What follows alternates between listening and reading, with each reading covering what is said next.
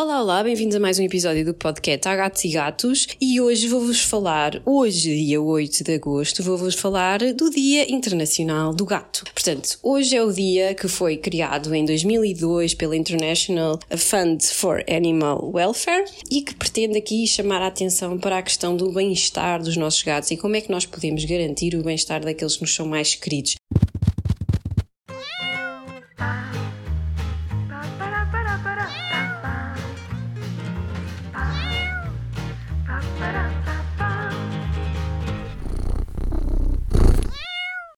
Portanto, vamos falar dos cinco pilares do bem-estar uh, felino, que foram então introduzidos este conceito uh, já anteriormente tinham sido falados, mas pela International Society of Feline Medicine. Então, quais são então os cinco pilares do bem-estar dos nossos gatos? Sem dúvida nenhuma, nós temos que garantir aos nossos gatos um local seguro.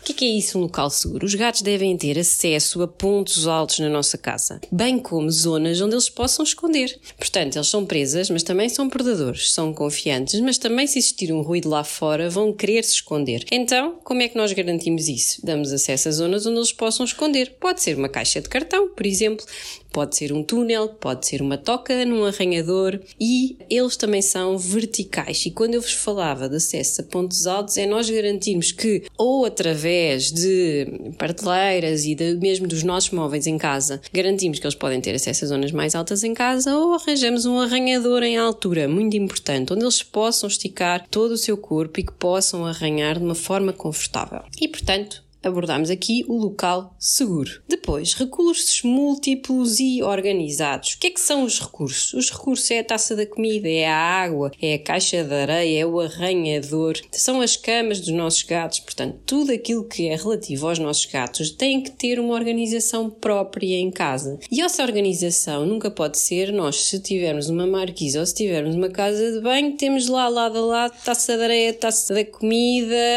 a água e portanto fica tudo lado a lado. Isso não pode acontecer. Portanto, os gatos têm, assim como nós, não temos uma, uma casa de banho dentro da sala, não é? E não vamos comer para a casa de banho, os gatos é a mesma coisa, não é? Portanto, aquilo que nós temos que fazer aqui é que temos que garantir que eles realmente têm o seu território organizado. E como é que o vamos fazer? Vamos ter a taça da água e a taça da comida em várias zonas da casa. Isso também tem que sempre ser adaptado ao número de gatos, que hoje não vou falar, está bem? Isso estava então um episódio muito mais alargado. E vamos ter, onde tivermos a caixa de areia, realmente não vamos ter comida, não vamos ter água. Portanto, vamos garantir esta organização. E assim falamos aqui dos recursos múltiplos e organizados. Oportunidade de brincar e de caçar. Eles são predadores, todos nós sabemos. Lembrem-se nunca brincar com as mãos. E nós temos que ter na, ao dispor dos nossos gatos brinquedos. E os brinquedos não devem estar numa caixa dentro de, uh, de cartão, na sala, por exemplo. Tudo arrumadinho, ótimo, maravilhoso Lembrem-se, as presas vão andar em várias zonas do seu território. Portanto, se o território é um apartamento, nós vamos ter brinquedos em várias zonas da casa. Provavelmente vamos pisá-los, vamos. Provavelmente até vamos ficar irritados porque pisamos o brinquedo ou que nos magoamos. Mas é mesmo assim que eles devem andar. Devem andar em todo lado da casa e mais vale aceitar, não é? Também devemos brincar ativamente com o nosso gato vejam e ouçam o, o podcast sobre mesmo, sobre brincar. Porquê que o brincar aqui é importante? Porque também ajuda a manter o vínculo afetivo que nós temos com o nosso gato. É um momento que nós estamos focados neles, eles estão focados em nós e preferencialmente no brinquedo, claro, e isto ajuda a estreitar laços afetivos. Falámos então de brincar e caçar. E não esperem, hum, hum, aqui uma ressalva importante, não esperem que os vossos gatos deixem de ser predadores e muito menos que eles deixem de querer caçar, porque é natural que assim seja. Passamos então para o próximo ponto, o ponto 4.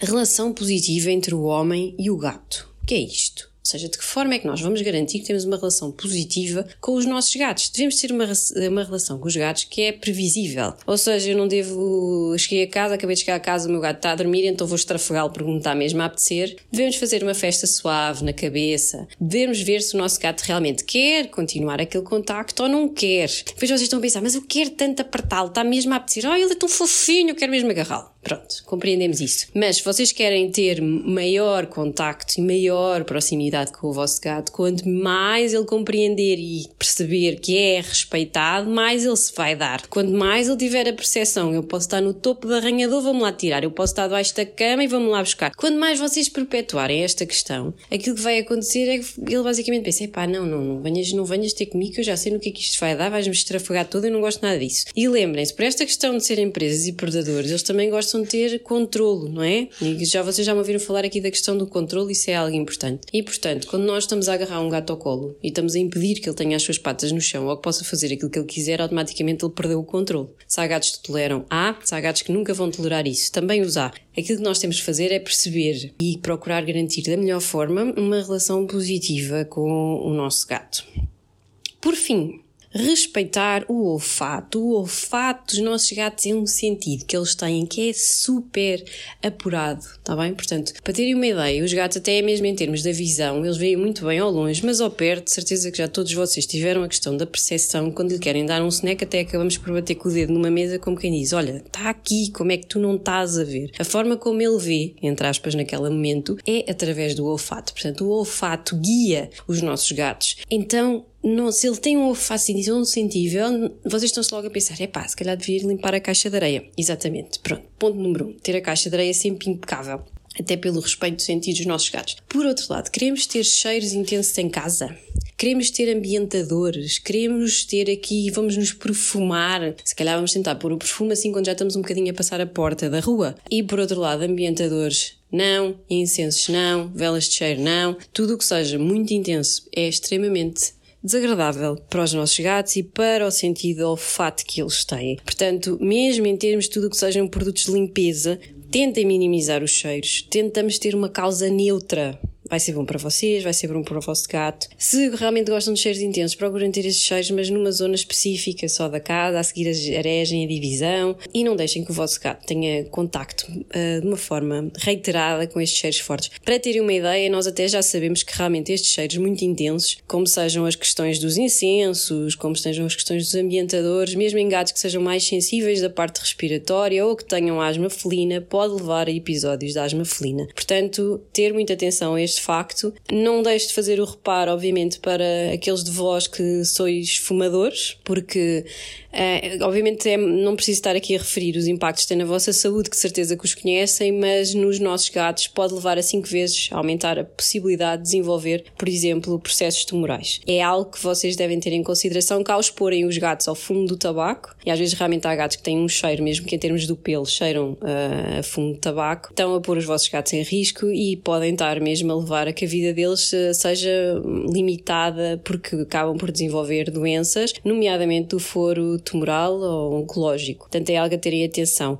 Recapitulando, pilares do bem-estar felino. Quais é que são então? 1. Um, terem um local seguro. 2. Recursos múltiplos e organizados. 3. Oportunidade de brincar e caçar. 4. Termos uma relação positiva com os nossos gatos.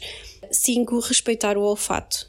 Eu sei que é muita coisa, mas aos poucos e poucos tenho a certeza vão conseguir fazer a diferença, vão garantir o bem-estar dos vossos gatos. Garantindo o bem-estar dos vossos gatos, ainda vão ter uma relação muito melhor com eles, o que é excelente. Ah, espero que tenham gostado e até breve.